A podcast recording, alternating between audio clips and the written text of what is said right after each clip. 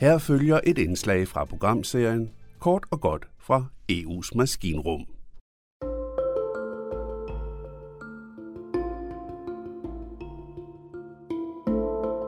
Den socialdemokratiske politiker Christel Schaldemose fra Europaparlamentet er ikke helt tilfreds. Hun udtaler til flere medier, at hun har lagt mærke til, at EU-kommissionens formand lover dialog med landbruget, samtidig med, at der ikke sker ret meget på den grønne front, for at sige det mildt. Det er enhedslistens Nikolaj Willumsen mere end enig i.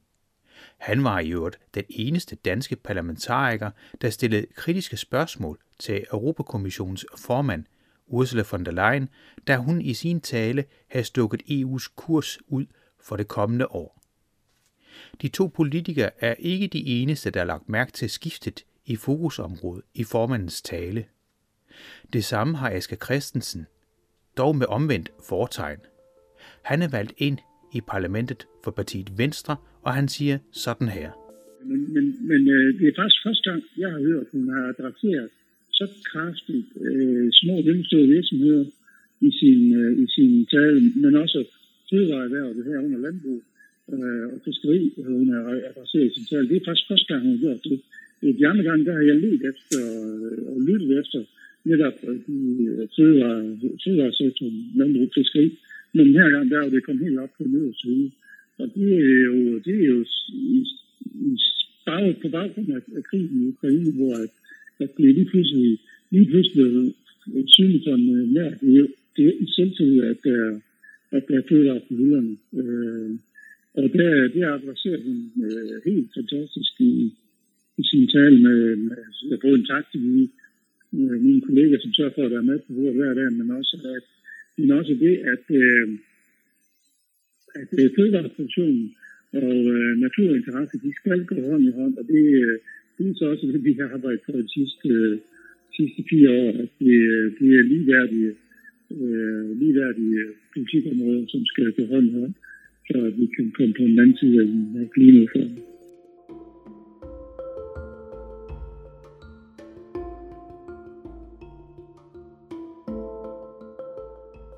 Sådan siger altså Aske Christensen fra Venstre over for os. Og så giver vi lige ordet, eller hvad vi skal kalde det, til hende her.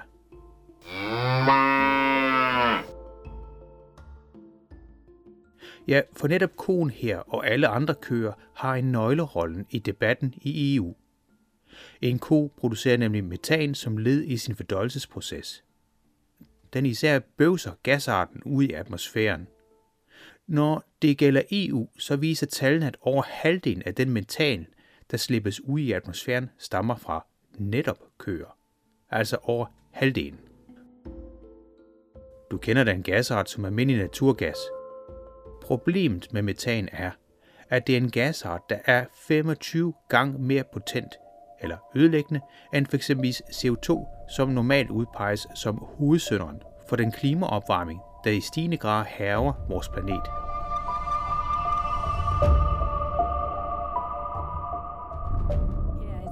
Er TV-avisen. Velkommen. Arealmæssigt har det faktisk været det største skybrud, vi nogensinde har, har set. Netop i år er klimaopvarmningen blevet langt mere tydelig. Ned i dag. Et helt ualmindeligt skybrud lyder det, og forsikringsselskaberne now in an era of global boiling, and as a CBS Ikke bare herhjemme, men også i udlandet. half of Americans think climate change needs to be addressed immediately. Here's CBS's Ben Tracy. Ja, måske endda især i udlandet, hvor they're dagligt berettede om klimakatastrofer som ekstrem varme og skovbrænde, og faktisk gør det endnu.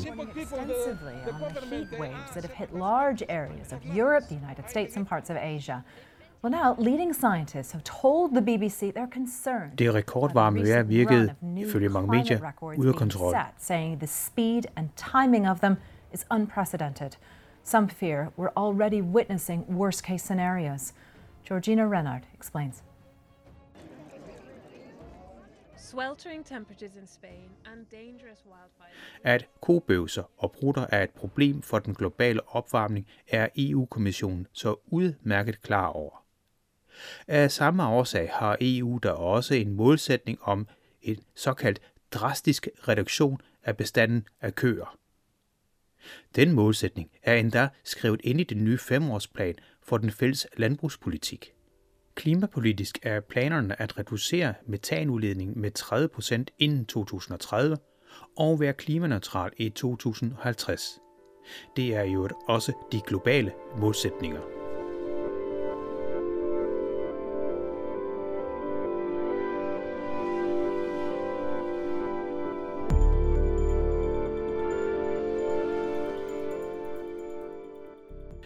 Når vi er ved de globale målsætninger, er det tid til at se på, hvordan den debat om køer og metanudslip løber af stablen i andre lande. Heller ikke her sker det nemlig uden sværslag. I USA raser de amerikanske landmænd, der konstant bliver mødt med nye grønne initiativer. I Kalifornien har en demokratisk senator for eksempel foreslået, at køer skal på græs, fordi det giver et mere effektivt optag af gødning, end hvis køerne går på cementgulvene i stallene.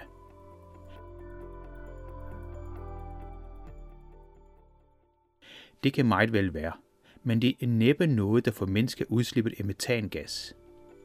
Det vil muligvis flere af de andre tiltag, de har i støbeskinen derovre, hvor der blandt andet er lagt op til støtte til landmænd, der skifter fra mælkebrug til plantebrug.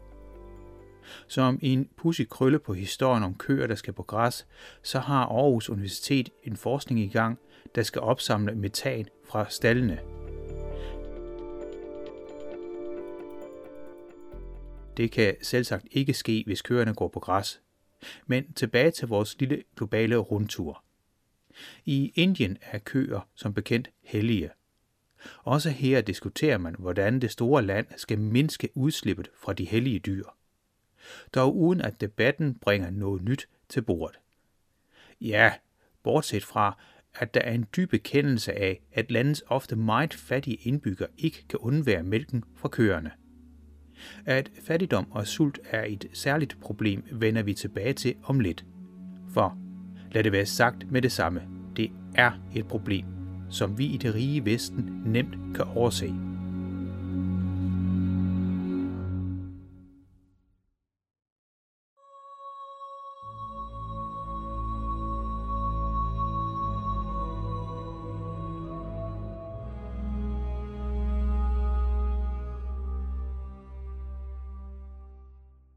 Et af de mest drastiske tiltag er på vej i Irland, som eksporterer mælkeprodukter til hele verden. Ifølge Irish Cattle Breeding Federation har landet ellers øget antallet af mælkekvæg med 38 procent i løbet af de sidste 10 år. Der er 18.000 mælkeproducenter i landet, og det er landets største hjemlige erhverv. I Danmark er der ifølge de seneste tal 2.575 mælkeproducenter altså meget langt fra det store antal, de har i Irland. Hele landbruget herhjemme udgør kun 1% af den samlede værdiskabelse. Så der er ingen tvivl om, at en nedskæring af antal af køer gør langt mere ondt på et land som Irland end på Danmark. Alligevel er landet i gang med at reducere landets 1,6 millioner køer med hele 200.000 køer. Den irske regering mener, det er nødvendigt for at kunne opfylde EU's klimamål. Det sker naturligvis heller ikke uden sværslag. Conor Mulvihill er direktør for den organisation, der repræsenterer mejerier og mælkeproducenter. Han advarer om, at hvis Irland ikke kan eksportere mælk og mælkeprodukter, så vil produktionen flytte til andre lande, som har en mere forurenende produktion.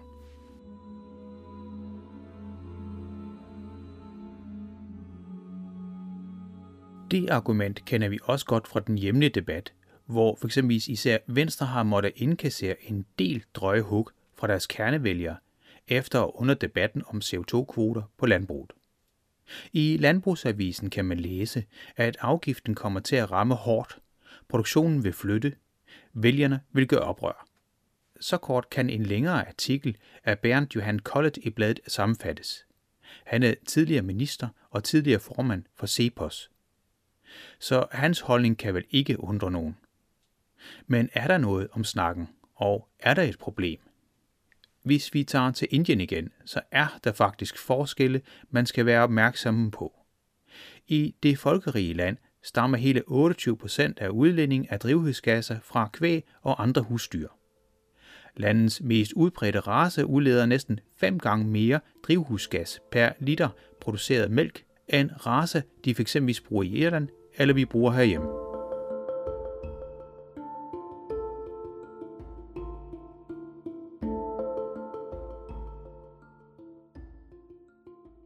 Mælkeydelsen er væsentligt højere i EU end i mange udviklingslande. Op til ni gange højere end i Afrika. Så udflytning af produktion er et klimaproblem. I en artikel i Kristelig Dagblad kalder Henning Otte Hansen fra Københavns Universitet det for en udfordring, svarende til at løse cirklens kvadratur, altså en umulig opgave. Han forklarer, at når husdyrproduktionen flytter til andre steder, kaldes det for lækageeffekten. Problemet ifølge ham er, at bare fordi vi i Vesten reducerer mælkeproduktionen, så reducerer vi ikke verdens efterspørgsel og dermed forbrug. Der er nemlig ikke noget, der tyder på, at verden vil efterspørge mindre mælk. Faktisk så fastslår Henning Otte Hansen, at desto rigere en befolkning bliver, desto flere animalske produkter bliver spist. Mælk, mælkeprodukter og altså også kød er dog ikke kun til de rige. Faktisk så udgør netop mælk en vigtig del af føden for de fattigste på den her jord. I en forskningsartikel fra februar 2023 i online-mediet Oxford Academic kan man endda læse en analyse af, at mælkeproduktioner i fattige udviklingslande kan hjælpe dem på en lang række områder. Det gælder både, når det gælder om at komme ud af fattigdommen, men også for at undgå fejlernæring. Forskningsartiklen går dog ud fra, at produktionen netop sker i udviklingslandene og kommer ikke ind på metanudslip. Der kan altså være god grund til at påstå, at udflytning til fattige lande af mælkeproduktion kan være godt. Men altså bare ikke for det globale klima.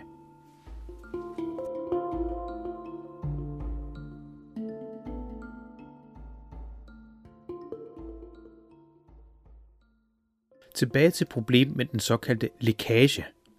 Altså at landbrugsproduktioner flytter til andre lande, og det eneste, der dermed er opnået, er, at man f.eks. i Danmark har mistet arbejdspladser. Danmarks Naturfredningsforening har spurgt et af landets førende økonomer, cheføkonom Ulrik Bæk fra Tænketanken Krake, hvor stort problemet er, eller kan risikere at blive. Han svarer, at det kommer lidt an på, om de andre lande har tænkt sig at overholde deres målsætning, de underskrev i Paris-aftalen. Så er der nemlig ikke noget problem.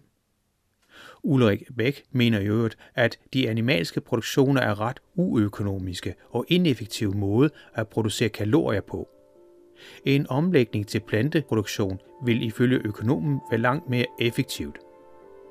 Omkostningerne i form af tabte arbejdspladser vil ifølge beregningerne ikke få nogen større betydning for Danmark.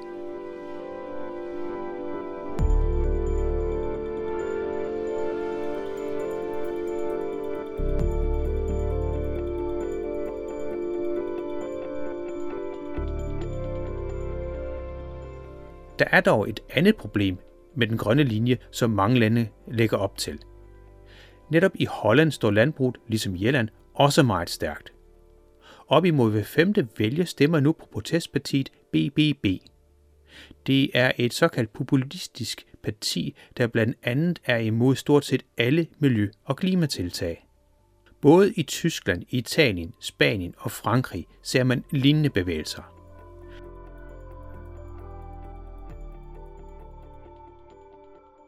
Her er lavindkomstgrupperne ofte stærkt repræsenteret i de partier, der vender sig imod alle de klima- og miljøvenlige tiltag.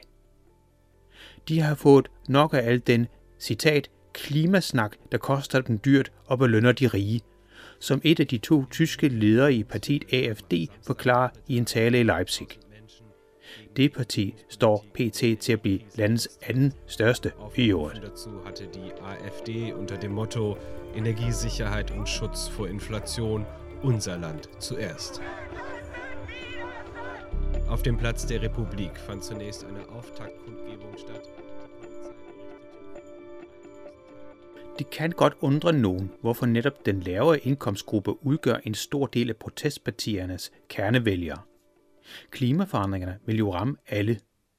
Men inden man nu begynder med analyser i retning af lavere uddannelsesniveauer og højere generel utilfredshed, så lad os se på, hvordan meget af den grønne tilskudsordning i mange lande er sket.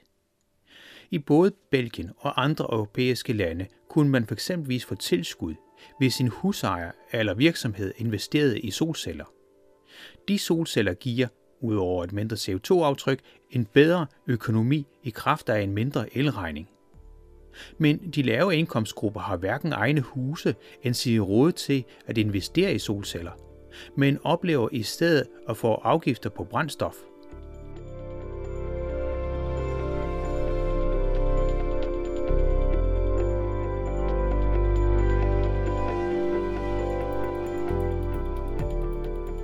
Mens der igen var tilskud til indkøb af dyre elbiler, som f.eks. Tesla, så var der ingen former for tilskud til den almindeligt hårdt arbejdende fabriksarbejder i Tyskland. I Frankrig lever mange uden for de dyre byer, hvor de arbejder, og er derfor afhængige af at bruge deres biler. Netop afgifter på brændstof var den knist, der satte protesterne med de gule veste i gang, og giver stadig den populistiske partileder Marine Le Pen medvind i de politiske sejl.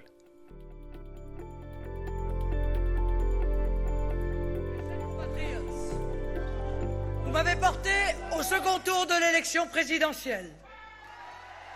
I klippet her kan du netop høre Le Pen takke sine vælgere for den enorme opbakning partiet har fået ved sidste valg. Hun vil kæmpe videre, forklarer hun. Électeur patriote français, ma plus profonde gratitude.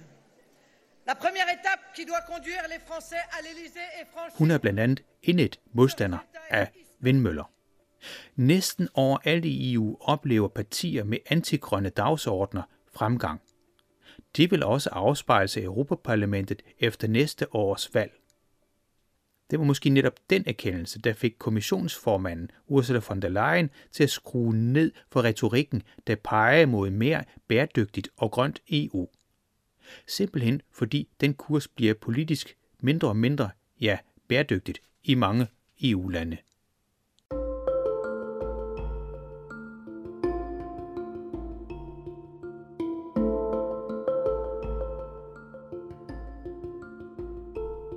Dermed er vi nået ringen rundt på vores rundtur og frem til, hvor vi begyndte, nemlig kritikken af EU-kommissionens formandens manglende fokus på klima. Vi linker fra vores hjemmeside til alle de steder, vi i løbet af udsendelsen har nævnt. Det er f.eks. et link til forskning, der viser, hvor vigtig mælk faktisk er for tredje verdens lande.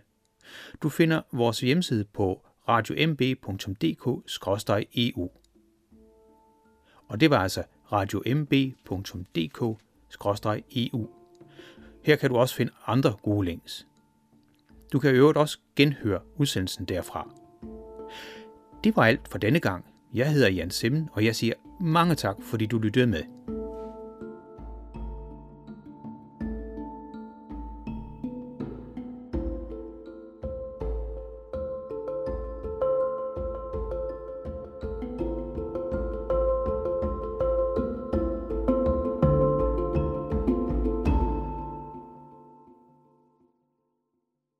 Det var kort og godt fra EU's maskinrum. Journalisten, han hedder Jan Simmen. Det er Radio MB, der har produceret indslaget, der er støttet af Europanævnet. Du kan finde flere historier på radiomb.dk-eu.